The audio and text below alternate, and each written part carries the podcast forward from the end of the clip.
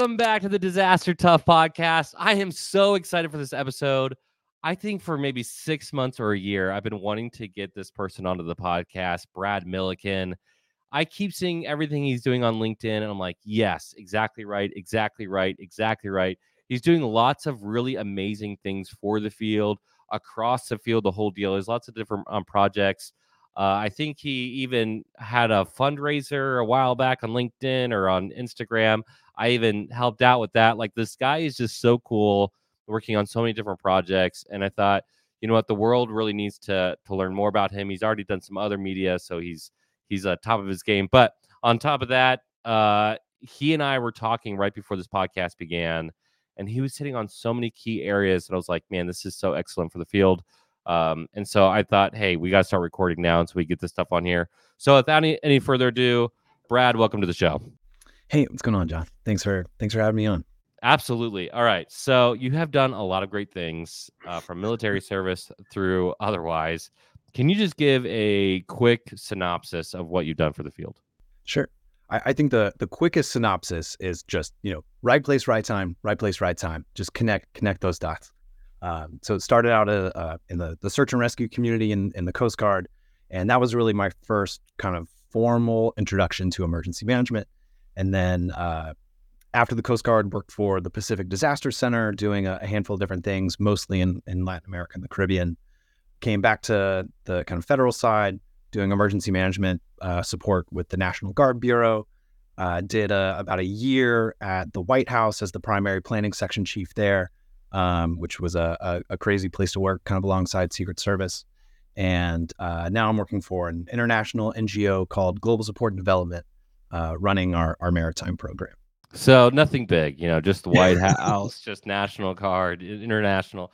It's a really amazing stuff. Uh, when I got into emergency management, I also had the international perspective. The tsunami had happened in Japan, or was about to happen in Japan, and I was already working for NGOs, and the tsunami happened, and like I all went all in on the international stuff, and then as I learned more about as emergency management as a profession, or as at least as a emerging profession, I did a lot of stuff in the U.S. And so my perspective has always been a little skewed as well. I want to say skewed, but different because those pieces of international and national um, sometimes come into like great conflict of what those things mean or how does that that operate and sometimes there's great lessons learned for both before we get into like all like the real meat of things because you have such a great understanding of both perspectives could you just give like a quick highlight hey this is what i noticed from international this is what i learned from national that could benefit either one.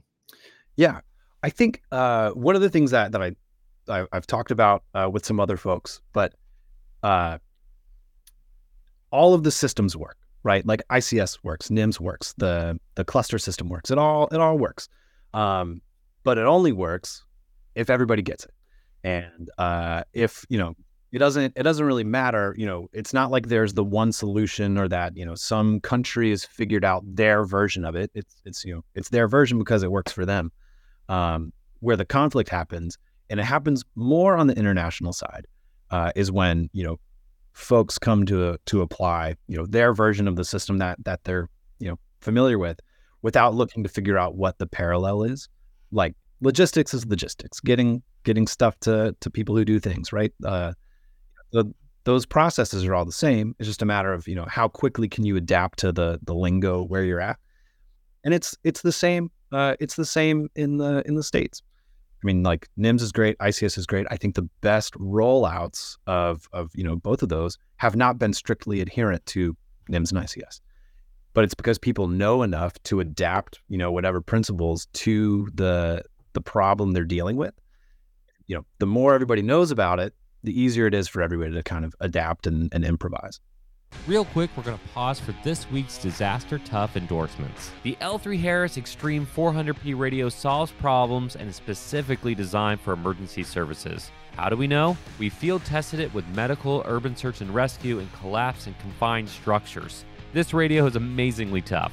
Check out the L3Harris Extreme 400p radio at l3harris.com right now. How do you spell Doberman Emergency Management? EOP, OEP, HVA, HMP, THIRA, TTX, Drone, PDA. Whenever you need an expert, Doberman Emergency Management field experts are there for support. Contact an expert at DobermanEMG.com today. If you served in the military, you've probably worn Propper Apparel. Propper Apparel is now reaching out to first responders and those who love the outdoors. Check out Propper Apparel from the outdoors to the EOC, wear Propper. Okay, let's jump back in. Yeah, I love that. I, I think the difference between really like an expert in systems and an amateur in systems is when an, an expert comes to the table, they know which rules they can and cannot break and which ones they are flexible. Yeah. And the amateur assumes that they know all of it. And so they just start like they just start doing it on their own without really any kind of like gap analysis. Like, oh, we're breaking rules. Yeah. Oh, cool. Yeah. We're, we're innovative. You're like, oh, wait, uh, are you innovative? Steve Johnson, he's the head of uh, counter CBRN for the British Army. He was on the podcast talking about being an expert. And uh, he he dove into that a little bit of like, hey, like every like four or five years, seven years, like people come up with these innovative ideas. And it was just the idea seven years ago. And I saw that real time on the FEMA IMAT team. They kept on changing the name. Like I was on IMAT West before it was blue, then it was West, now it's red. And like they keep on like changing, like trying to rebrand. And rebranding is very important. There's a there's an argument for that. But what was really fascinating to me is like some of the newer people on the team, they're like, hey, now we're on like a two hour standby of like once we get a call, we're supposed to be out the door in two hours. You're like, we were we were doing that. We were doing that eight years ago. What happened to that? So I, I just think like, you know, we have uh, a very short term memory. And it's also in the military services. Like I've been working with NATO a little bit on um, helping out uh, foreign humanitarian assistance, FHAs. And a lot of lessons learned from World War II have kind of been forgotten despite a lot of urban warfare. And it's like, why is that happening? And Yeah. I don't know if you've seen that in your in your world as well, but I've been trying to figure out like wh- why don't uh, for all the after action reports, why don't we have a great memory? Yeah, exactly. I think there's, I mean, it, there's the the Homeland Security Digital Library, which is a, a great resource, but it's it isn't. There are other places like it, but you know, there there are folders, real and, and digital, where AARs go to die, and after they're written, they're filed away, and and that's it. Um, and if you're not in the process of pulling out the the AARs, and I think there's there's something to be said for, you know, there there's this I don't even want to call it a debate, but there's this debate about you know academic uh, versus you know academic experience, operational experience. If that operational experience isn't reaching back to say, here's the last thing that happened that was kind of similar, you know, what lessons did we learn then? Where is that file kept? Let me read that AAR.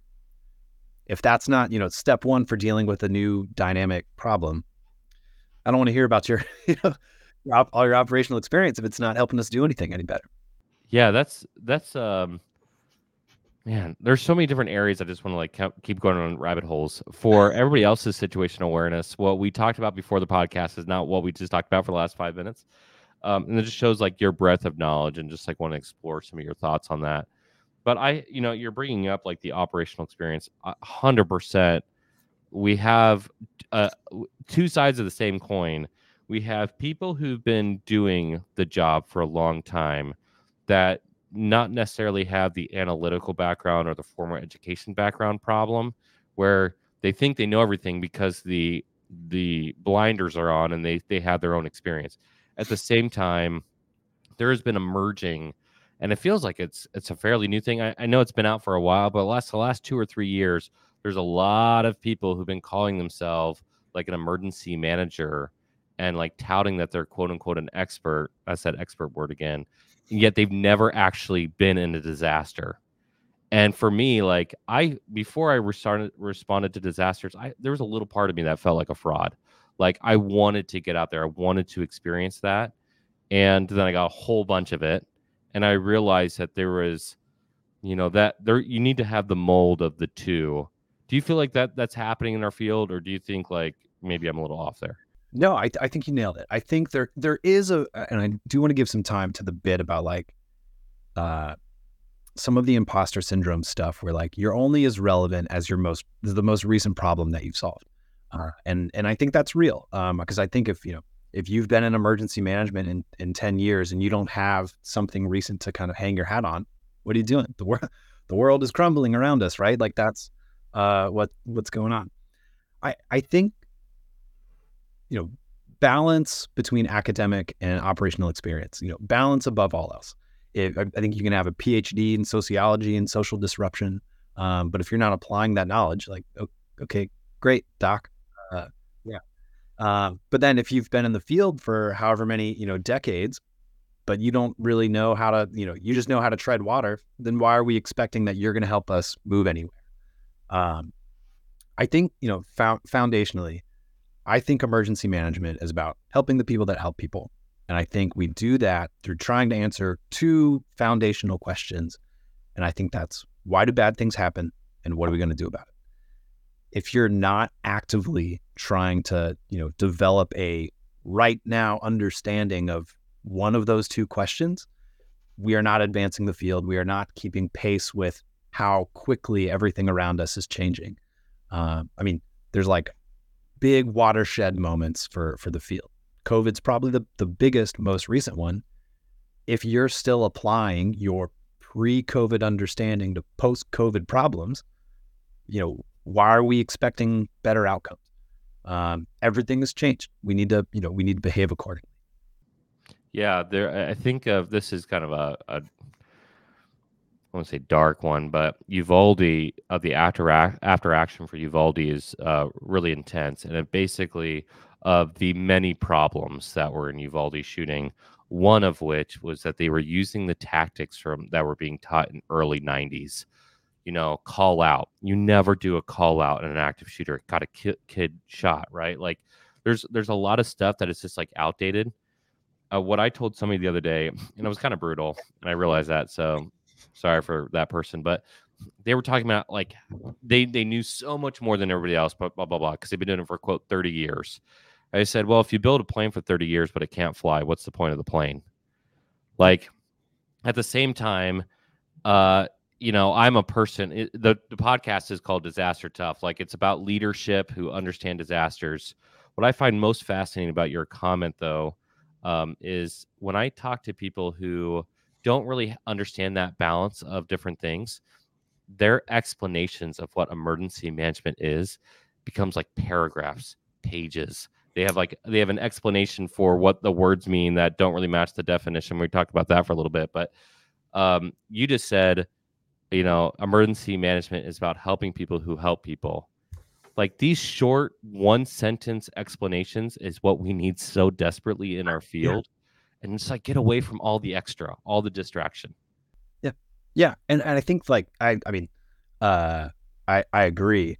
Um, I think if you know how much of whatever phase of emergency management becomes a, a communications problem, you know, it's it's whatever problem it is, and it is also a communications problem.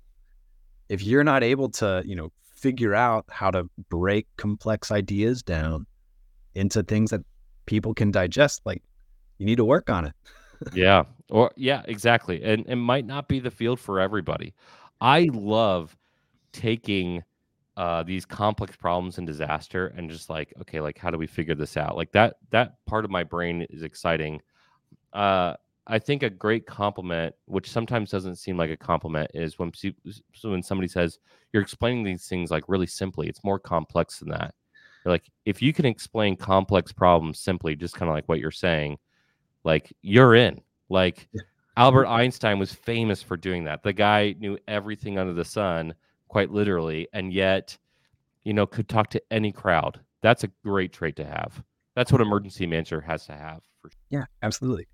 And I think I think too the the being able to to break things down. You know, it, it's it's good, effective communication, but also it helps with timeliness a simple message takes less time to, you know, to to understand.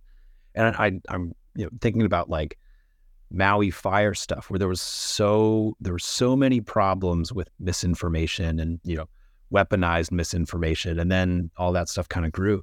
Um, you know, the the messages that were coming from authoritative sources that were you know trying to combat some of the the really harmful you know crap that was out there the stuff that was going that you know that had the longest legs was the stuff that was easy to digest. It was quick to get out there, uh, and you know, as like we some of the stuff of like direct energy weapons and FEMA shock troops are like you know it's like it's comical stuff, but like if if that's keeping somebody from doing something they should be doing, like you got to treat it like it's a problem because it is. Yeah, I mean the there was um a TTX we did a long time ago, uh, and I actually shared on the the the membership side of the TRL. One of the uh, injects is that this guy, this cons- conspiracy theorist, uh, goes on. This is a TTX for a tornado, and his big conspiracy is uh, uh, tornadoes didn't um, exist before nuclear power plants. And in the TTX, you see a lot of the people like dismiss it as like a joke. That's ridiculous. Then they find out later in the exercise that 80 million people watched that video. Yeah. You're like, it's it becomes a problem if you don't address the ridiculous. And how do you address the ridiculous? So I guess like my my big question for you then, because we're like we're talking about a lot of different touch points here, Yeah. and kind of rapid fire, and it's kind of fun. But like in, in terms of solutions, in terms of like your real world, what you've had to deal with, you mentioned Hawaii, digestible information. What are like the top like things that you recognize in our field right now that we need to address? Like before we started recording, you mentioned innovation. Could you just hit on some of these points for us? Yeah, I think uh, it, it's a phrase that uh, attributed to a, a, guy named Mike Mike Amatas, who I who I worked with uh, at the White House. But um, accept the premise. If something comes across your desk, you know, people think that FEMA shock troops are are you know burning houses down. Don't just dismiss it like that. Like if a problem presents itself to you, accept it for what it is. And I don't think that means you know be naive or don't ask questions or don't try to get more information. But if you say like I'm gonna I'm gonna treat this thing that's happened as as it's presented itself, I'm gonna move forward making you know I'm gonna make decisions based on my my current understanding of the problem. And you know that that's going to develop but like you say like you acknowledge a problem for what it is and you start making decisions. I think there's the like there's kind of the the the seesaw of you know you you want as much information as possible before you make a decision but also sometimes like you don't you don't have time. So uh, a phrase that we used in the search and rescue world was, you know, sometimes you have to make decisions with 100% consequence based on 50% information. Sometimes you hear Mayday on the radio, and like that's all you're going to get. You're not going to get all the information you'd like, but you still have to go anyway. Um, so I, I think, you know, accepting the premise and then moving forward with with you know a current understanding um, is a is a big one. With the innovation thing, and and to our our comments kind of before innovation is is a buzzword, and and emergency management, in my opinion, has a buzzword problem. Um, things that are innovative are not inherently useful. Um, things that are innovative can absolutely be useful. Uh, we live in a dynamic world, and we need new dynamic solutions. Um, you know, that doesn't necessarily mean we should be a field of solutions looking for problems. We have enough problems um, and you know our understanding of the problem why do bad things happen? What are we going to do about it? Uh, you know if we're not trying to innovate with checking those two boxes we are probably not doing something that that is useful. Uh, we, we we talked about drones and you know don't be the person that shows up with terabytes of raw data um, that nobody's asked for without you know, the application of here's the problem that i'm trying to solve for you because um, then you're just you know you're just wasting everybody's time. And, and, time is like time in a disaster means everything. Once you get behind the eight ball, you never get in front of it. Like, yeah. um, it, it's such a it's such a beast to think about the time component. And you know, funny enough, we we calculate things in operational periods. People when their house homes get destroyed, they op- they they think in years, right? Like I'm not going to have a home this year. That's a thing that people go through. Japan. I mean, right before we started recording, a couple days before, yeah, uh, I've lived in Japan three times. Earthquakes are not not usually the big fear. It's usually the the tsunami. It's and yet this earthquake caused a lot of damage. Yeah. just like Kobe did, like um, the uh, the Kobe disaster. Um, I think it was in the 80s, but sometimes earthquakes, uh, despite all their building codes, despite all the stuff, still cause a lot of damage, and we need to to understand that. M- going back to the original premise of international versus national, um, the same thing can apply in the U.S. as U.S. versus abroad.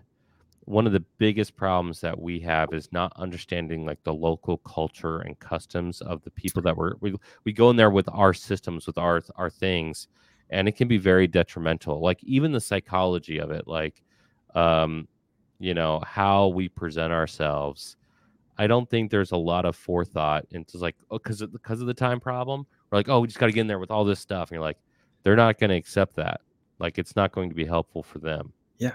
I think the the concept of coping capacity I, I find super super interesting, and I think it's it's separate from resilience, um, separate from from durability, but you know independently, what is a community able to do with no external intervention? And uh, spent some time working in the Bahamas before Dorian, and then uh, certainly have been there uh, plenty of times since.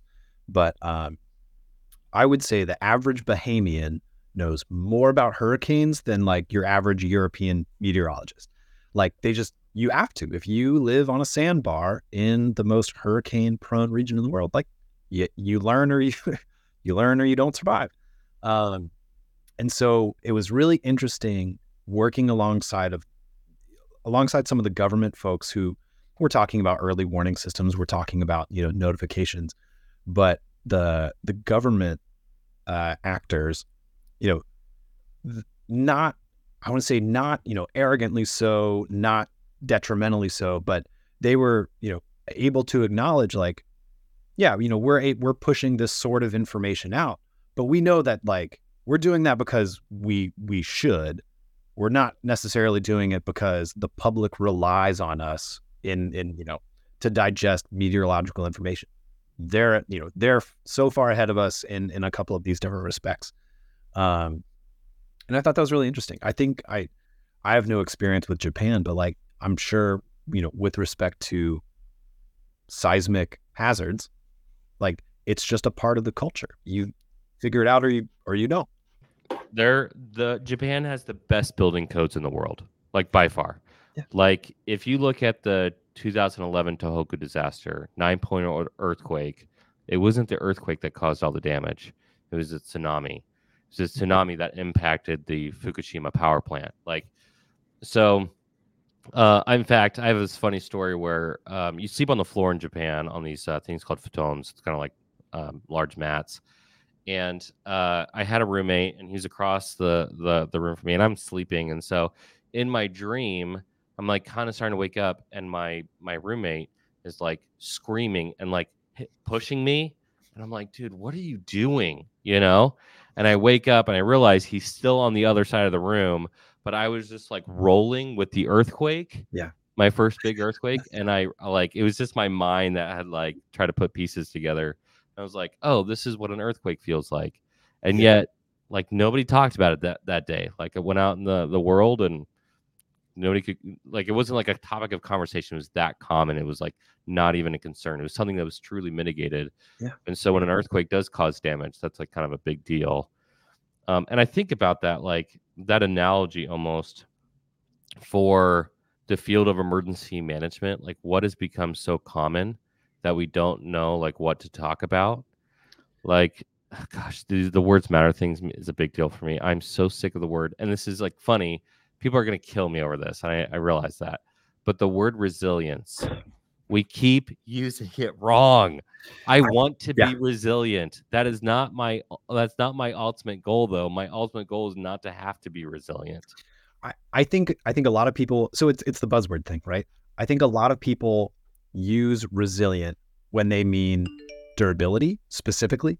Um, I I think the you know there's there's the bit especially especially in a response context of yes there's you know withstanding and recovering and and there's this big resilience umbrella that just gets thrown all over the place but uh you know if we're talking specifically about with withstand you know expo- hazard exposure and making it through so that you don't need a response. Know, that that's a that's a very you know narrow slice of the the larger resilience. Uh, yeah, it's not even the right word for that. Like that's not that's not how. If I want, if I there's a very good e- there's a very easy thing. If you're an emergency manager listening right now, and your boss is not an emergency manager, they and they especially if you're new, like if you're at a hospital or you're at you know a corporate office space, a campus, just walk over to that dean or that supervisor and say, "What does resilient mean to you? We want to be a resilient campus." And they are not going to come up with the same thing you're thinking right now. Like it's just not going to happen. Now, say the same thing as saying, we mitigate disasters at our campus. Ask them what they think that means. Like that is such a different. I can't even tell you how many emergency managers I've met in different disasters or county level, specifically emergency managers who think the hazard mitigation plan goes into effect after the disaster. Yeah. Like, oh, now our hazard mitigation plan, now we can use it to get grants. You're like, you, you blew it. you, you blew it. I don't want to harp on anybody. I really don't. But yeah.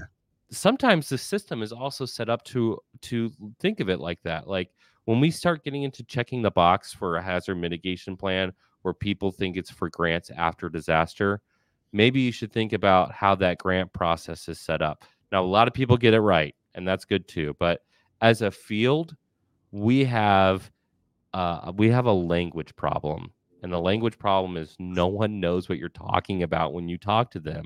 Yeah. So I, yeah. I don't know. And well, how's everybody gonna know how smart I am if I'm not using the, the most recent the buzzwords? Right. There's I have a story about uh, you know, applying kind of that that same problem to like the international context is when you start crossing languages, oh, it's like it's it's another, you know, whirlpool of of of things to get sucked into. And I've, I've got a story about uh, I was working for the Pacific Disaster Center.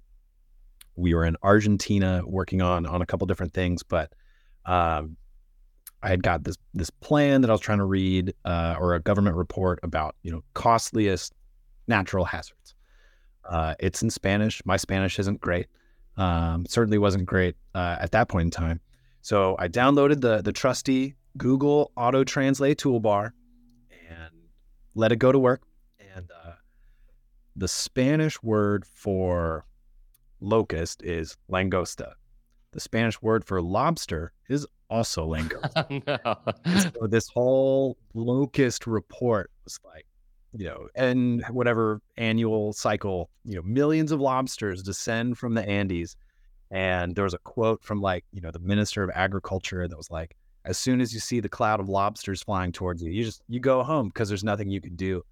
And I remember like looking at all of like the Argent, you know, the the Argentina folks, like, can you, can someone shed some light on this like very specific Argentina flying lobster problem? and uh, like, I didn't know those was a thing. yeah, sounds real serious, but uh, that's funny. Yeah.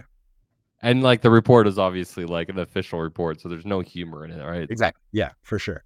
Hey, we're going to do a quick pause X to thank our sponsors L3 Harris, Propper Apparel, Impulse, Doberman Emergency Management, and all those subscribers who reach out to us and give us a donation to help us keep us going. Let's jump back in. There's there's so many like actually that's probably a really good um, suggestion for somebody who wants to get better at their job is to try to translate your job into another language.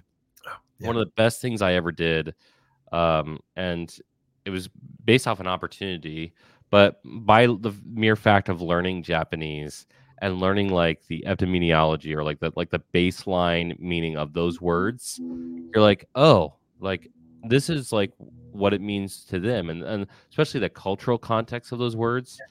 You know, we gosh, there's this is like the episode where I, I, might have to delete part of this, but there's somebody, there's well, there's a group of people who are saying there's no such thing as a natural disaster, an unnatural disaster. I'm like, if you try to translate that into literally any other language, you sound ridiculous. Not only yeah. in English, but there's like, there's literally a Chinese character. Chinese characters are used in Japan, but there's a Chinese character for natural disaster. It is literally a thing. You can't. Yeah just change words because it doesn't like feel nice to you. I I think that yeah, I, I think the the sentiment behind This is the part where we add up. uh, the sentiment behind the no da- natural disasters thing, I'm like so so down with. Sure. Um, you know, natural hazards, hazards triggers. You know, a hurricane that's out in the middle of the ocean isn't bothering anybody. You know, that's just weather. I, like Until we build something there to Yeah, impact. I'm like could could not be more on board with that way of thinking about the problem. Yes. But if you're not able to communicate that in a way that matters, it doesn't doesn't matter how well you understand it. Yeah. Um, Hurricanes and wild, in fact, wildfires are beneficial and helpful until they impact people. Yeah. Uh, tornadoes are beautiful until they hit anything, literally anything. So, Earth, earthquakes happen every day. Avalanches, yeah. Yeah, 100%. Uh, understand the sentiment of it. How do we get, how, how do you and I solve the world's problem right now of sentiment? Like, this is what I'm trying to articulate and actually doing something that gets people on board. Because you're not ever going to get people on board by saying, stop saying natural disaster. I'm not going to stop saying natural disaster. It's a thing. It's, I think, um, I think by acknowledging it's not perfect. I think like with the the language to language bit, saying like, this isn't perfect. This isn't going to. This isn't going. You know, I'm aware that this is not going to translate perfectly into you know your, uh, you know your your vocabulary. But I also think having you know control and experience with just terminology. You know, if you can if you can say the same thing in a different way, say it in a different way. Uh, I'm trying to think of like, uh, so coastal North Carolina, coastal Virginia, Tangier Island, the Outer Banks. These are places that are dealing with climate change. You know, these are communities that are uh, uniquely threatened by the the changing climate. You try to talk to some of those folks about climate change, you have immediately turned them off from anything they might find useful. But if you can talk about king tide or erosion, or like you can talk about all of the same things, omitting this, you know, what's become this politically charged word, you've got, right? Um, and and I think you know there's there's a similar way to you know, if if there's an issue with you know putting the two you know natural disaster together, you can still talk about hazards and you can still talk about you know post disaster impacts. You can talk about social disruption or shocks. Uh, I think you know experience and and putting some of that stuff together. Um, you know, the more more tools you have in the bag, the the better. And I think I'm just kind of rambling now, but I think journaling as an emergency manager is so critical. Um, I think most people write the way they speak, and I think they speak the way they think. You think the fastest, you know, speaking speaking happens with a little bit of thought, but writing is deliberate, right? So you you have time to stop and and choose the most appropriate word. Um, you have time to you know really think about how you can put things together, and the more you write, that impacts the way you speak. That like it, it trickles back up in, into how you think. Um, so I, I had some advice when I was doing search and rescue stuff of, you know, the first time you you ever do anything, or anytime something happens for the first time, write about it. Um, try to capture what it was to go through something that first time, and and I still do that. Um, when I have new experiences as a professional, I try to sit down and and you know write out, you know, what happened, what was I thinking, how did it go, and this is I'm not writing like you know books or anything, like a page or two, you know, for an event, and I think that's done absolute wonders for you know how I try to deliberately put thoughts together. If, uh, just gonna throw my two cents in here. If you do write a book, I'll totally read that book. um, we can we can work on a book together. But Sure. the so basically it took us 33 minutes to get to this, but we essentially have already discovered multiple different areas for somebody to like really kick off the new year. Um, I'm a person who, funny enough, there's like all these different trends, like like New Year's resolutions is not a trend. I think it's a great idea. Anytime you can look at your life and look as an easy time to say, I need to set some goals. Setting goals is a fantastic idea. Yeah. Accomplishing those goals is even better, working towards them at least. So we have identified a communications issue and an innovation issue. Like, like thinking about the outcomes, like is it beneficial? And one way to do that is to look at like the words you're using and like the language you're you're speaking. I suggest learn a new language. You're talking about journaling. What are some other things that maybe can be on the individual level that can make a huge impact in somebody's career? Oh man, um, I think uh, this is this is advice that that was given to me, and I, I think it's it's done really well. Um, there's nobody in this field that that's too important for you. You may always ask for a moment of someone's time and, and attention. And if they choose to give it to you, be gracious and don't waste it. And the flip side is you will never be too important for anybody in this field. Uh, you know, if nobody owes you a moment of their time or attention, they choose to give it to you, be gracious and don't waste it. Um, I think practically what that looks like find someone that's doing something that you want to be doing or something that you find interesting and hit them up. Say, I want to learn more about that. I think you're doing something interesting. Let me like, what can I learn from you? Um, I think that's, you know, I was thinking about, uh, you know, some of the, the LinkedIn stuff. Like, uh, LinkedIn's a made up place. There's no rules. Like, call people. like, uh, you're like, oh my gosh. Uh, I don't want to be awkward, but you know what? uh, being awkward got people like you on this podcast. Yeah. like, hey, like cool people that, you know, you start to see some of their comments on LinkedIn or other places, and you're like, I think they have a story to share. Like, I think they have a perspective that I want to hear about. Like, who am I? Like, yeah, I'm I'm technically into the fifth season of this, of five years, doing this like for a little while. And yet it's so fascinating to hear like each person's like perspective and like starting to link that now to like different other amazing leaders. Zach and I, on literally the last week's episode that we just shared, talked about Pete Gaynor, you know, White House cabinet member, Secretary of Department of Homeland Security, also FEMA admin. Like the guy has the accolades of accolades, like Marine. He was accomplished as a Marine. He was a state director. Like he's done all this stuff. Most most approachable person I have ever met. Yeah. If you reach out to him, like he will most likely respond. And if you reach out to him and you're serious and you're deliberate in like what you want, like, hey, I could use some advice for this or that, he will most likely give it to you in the most kind and professional way you can imagine. And yet that guy has accomplished everything under the sun, like in our field at least, right? So like what are you better than Pete? No, like that's like kind of like my like my my realm. Like if you're not better than Pete, then you can still be approachable. Yeah. Yeah. I, I think there's uh, one of the things that I, I think is, uh, we're in a really interesting spot uh, as a field is we're trying to figure out how gatekeeping to be. You know, there's there's the bit about you know, do I need an advanced degree? Do I need to go get uh, you know whatever certification? Um, and there's you know, I think there are people that are trying to advocate for why those things are important as a manner of hey, like this is this is a gate and this is what it means to get through it. But then also like there's the there's the Pete's like yeah, reach out to whoever. And if you put a little bit of time into, you know, what you want out of that interaction, you're to get something out of it. Um, to be fair, Pete has advanced degrees. So yeah, yeah, right, yeah. Uh, I, I, go back to your original comment, right? Balance. Yeah. The person who only has academic experience, sorry, you're not good enough to be an expert.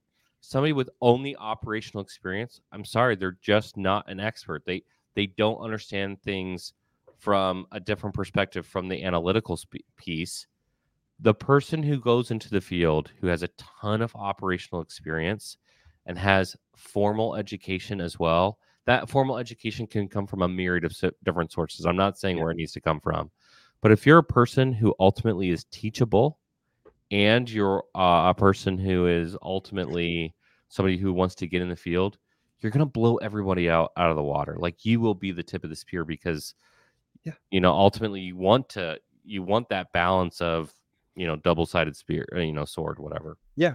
I think if I can kind of riff on that for a second, I think at least in my opinion, emergency management is not a field that really rewards box checkers. Like it, it, if if your academic journey, you know, to getting the piece of paper isn't meaningful, if you don't really, you know, if if you think that that's a box you need to check, and that you're not invested in taking that opportunity to learn, that degree is probably not worth the, the paper it's printed on. because you know it's it's not about having the thing. I think like some of the the different you know EM certifications are similar. If you think that that's a box you need to check, or else you know you're not going to get a certain type of job, that's just not true. You can get many different types of emergency management jobs without whichever certification. Um, but if you use that opportunity to really try to understand the problems of the field, yeah, like that that's great. That's what that's what's needed. And you know, it's it's not about having a degree, it's about having taken the opportunity to learn, which formal education really gives you a, a tremendous opportunity to do. And it's also tr- uh, an opportunity to completely waste it as well. Yeah, absolutely. There in my undergrad, um, I I basically I, I, was later when I went to my undergrad because I was already doing other stuff, and then I found emergency management. I like wanted to make it a thing, and um, you know, when I graduated, I got a job that basically nobody else in, in my undergrad had one gotten a job like that or didn't think was possible. And the big secret was there was no secret. I just went to my professors and said, "Hey, I really want a job in DC." And they're like, "Okay, like you got to go to conferences. You you know, uh, one professor had me uh, speak at um, higher ed symposium. You have to do informational interviews." And all of a sudden, it wasn't just like, you know, it wasn't the degree that got me the job or not got me the job. Honestly, the degree probably didn't matter, but it was being the access to the professors and listening to them and doing all the extra stuff. Yeah. Like that can be true for emergency management, but it's actually really no surprise. It's not, it's kind of the process for every other field. If you want to become an accountant eh, or a dentist, you you need to get into somebody that eh, you know you need to have access to that dental practice in order to become a partner right Yeah. I don't know. It, it... I I think there's like I want to say that again, just in in kind of my my exposure to to the field, in my opinion, I think emergency management uniquely uh, doesn't reward things that are performative. Um, and there there's a very specific example of someone someone used to work with who, uh, you know, preparedness and response things would happen and we'd be like yeah, we don't really have a role for you here. We're going to send you to some school to go get some certification. Uh, and it's you know our addition by subtraction we're going to send you away while we go and, and do the work. Uh, and so you know you end up with this really comprehensive resume of all these different schools and trainings and things but like but nobody trusts nobody trusts you to to actually apply that stuff. Um yeah and i think like above all else, you know, emergency management values results and doing stuff. I I've got kind of a, a rant that I'll try not to dive into about uh, wanting to help is not good enough. We are we are meant to be professionals. If if you want to help, like great, you're not a you're not a terrible person. You know that's uh, that's not what this is about. If you're not putting the time into being a professional at this, you know your your intent is is limited in value. Yeah. Yeah. No i uh in fact uh that exact conversation happened with a family member over christmas. They were talking about all these problems yeah. and i kept i kept on wanting to say it you know because i care about them my my feeling was like well what are you doing about it? You know? Like oh you're bringing up all these issues not in the family but like in their in their community. And i was like you're not you're not doing anything about it. What are you talking about? Like, um, Patrick McGinn shared uh, with me a case study or a, a, study that was done on people in a room that was filling up with smoke, and they wanted to see if uh, they would say something about it. So first time the person was by themselves, and it took them like literally 15 seconds. Oh, they see smoke. Hey, there's some smoke in this room. They put in three actors with with them, and the actors didn't say anything. It took them like 10 minutes while the smoke was filling into the room. And I could getting the timestamps wrong, but the like the last one, they had seven people, seven actors in there, and the person never said anything while this entire room fills up with smoke because people were just like, you know, like that wasn't thing. Like everybody always expects somebody else to do something about it. Yeah. Wanting to help is a great place to start. I actually think it's a sure. fantastic place to start. If you're willing to do something about it, uh, I like the the thought no one else is going to come, like it's on you. Uh, I am not a firefighter or a police officer. I am not, you know, USAR guy, but I'm willing to help them out. I'm willing to do something about it. And so there's, you know, we've been going to like conferences, we've been doing all this stuff to show them like what emergency management can do for them, including uh, there's a story of um, an 80 vehicle USAR team circling Louisiana for three days to find a place to, to sleep. I could have done that in 15 minutes as an emergency manager. You know, Yeah. parking lot size, you need to coordinate with the county, you know, you can stay there, the, you know, the jail that's not being used or whatever. Like there's skill sets that we can help out with. But ultimately, me just talking about it is not good enough. Like you actually have to go and do it. yeah, and I I think there's the The rants. It's hard not to do Yeah, rants right. when it's like the, I think the biggest problem with rants, and I wouldn't say it's a problem, but the desire for wanting to do rants, and I have to stop myself on almost every single podcast episode now because I hear incredible people like yourself come on here, people who are doing it right. And I really do believe our field can get there. I really do believe that we can Yeah. become more professionalized and we have more standards. But sometimes, man, it really feels like we are shooting ourselves in the foot as a field. Like, why are you doing this thing? Is like, what is compelling you to like still think like this is the the way you should do it when there's just been so much data in in the in the opposite? I don't know.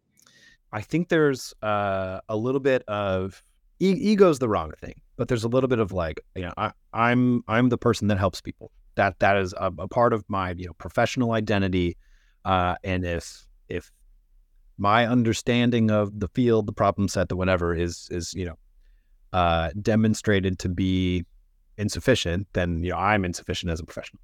Yeah. Um, I, so I, th- I think that's a piece of it, and I think you counter that by being a student of the game, by continuing to learn, to read, to you know, talk, to improve. Um, but yeah, I think there's uh, there's no shortage of interesting and important problems, and you know, if if that's not driving anybody who calls himself an emergency manager, you know, to to come into work each day, like, what are you doing? That's like the uh that's like the um the title of the podcast. Like what are you doing? With brad milliken. The we, we're basically out of time. In fact we're like fif- 15 minutes over and i'm really grateful to have you on here. Yeah, yeah. But uh, funny enough i think we're like a tenth away into the actual conversation. I'd like to have you come back on sometime and talk about this stuff. Yeah. like ultimately like what brad and i are talking about for everybody who's listening in and it's not just the rants. Like it's not just like hey it's not like problems and solutions. It's more than that. Brad has been doing so much in his career. He's a guy who has a ton of operational experience. Obviously you can hear it naturally brad as you're talking you also have a lot of education you're also trying to innovate things and, and at the same time you're talking about where innovation comes in and where it should not come in and thinking about uh, the end result we are a results oriented field. Brad just called it right out. I agree 100%. You need to show results. You need to show, show results within your own organization, in your community, and re- really with your stakeholders. And as you do that, you will become more influential. So, like for all like the personal tips that we're giving this episode or otherwise, like ultimately find a corner in this field that matters to you and and start attacking that in a positive way. And lo and behold your life will probably become a little bit easier. You'll start to getting you'll get some headwind because you're actually helping.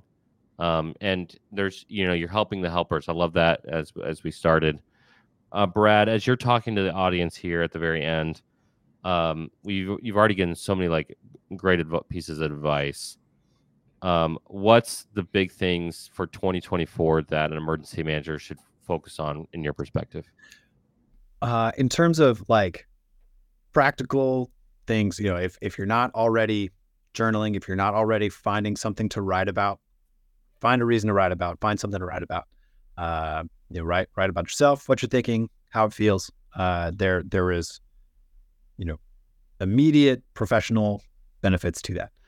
Uh, I think maybe like a little more, uh, you know, big picture. You know, don't underestimate your ability to have a positive impact there there are plenty of folks in this field who are not the emergency manager or are not the boss or you know the the head honcho or whatever um, that's irrelevant. If you consider yourself a, a part of the emergency management field, someone in some way is relying on you. So you owe it to them to nail it. Um, and you know that that means something different to everybody. But uh, you know, don't don't lose sight of that. That you have uh, an opportunity to do something good. One of my favorite things that people can write on is the comments of this podcast episode. Is that a is that a good is that a good nailed it nailed it yeah that nailed it sweet we're relying on you to make us look good on social media uh seriously brad thank you so much for coming on and for talking with me I, I really wanted to come back on the, in the spring because uh, we hit on so many different areas that I want to kind of pinpoint uh, some of those and, and dive into them with you. Um, and and really for taking the time to come on here. So thanks. Yeah. And I mean, for for you, for Zach, for the the rest of the team, thanks so much for everything that you guys do. You know, uh, we talked a little bit about the identity of the emergency manager. What you guys are doing is huge. Uh, so uh, thank thanks to you for having me on, but also for having this platform. Of course, you know, like ultimately, we want people to be successful, and um, in I've talked about in different episodes, but different disasters, uh, I saw areas where we could have done more and faster to um, to save and sustain life, and that means being there beforehand, during, and after. And I think emergency managers could be more impactful in all those different areas. And uh, honestly, like I was one of those arrogant guys like four years ago. I thought I knew a lot. Two degrees, a lot of different disasters and you fast forward and i've had hundreds of interviews with people like you and, and different people uh, on the on the podcast and i realized that there's so much more to, to gain from and like people like you are making the field better and so having you come on the, the podcast is ultimately a, a huge win for myself and for everybody else so. Thanks man. With that being said if you got something out of this podcast episode you got to do the thing right? Like and subscribe comment Brad talked about it at least three times writing in a journal. You can write on the comments. You can do all the different things. If you have a question for Brad, you, of course, you can email us at contact at the readinesslab.com and we'll forward it on to him. But if you have a question that can be asked for anybody in the field, if you if you heard something where you're like, oh man, that really makes sense to me, literally just tag him on the, the LinkedIn post or something and say, and I'm sure he'll respond. He's a very approachable guy. He said be approachable. So uh, now he has to be. Big thumbs up from Brad. Um, and it, with that being said, we'll see you for the next one. Peace.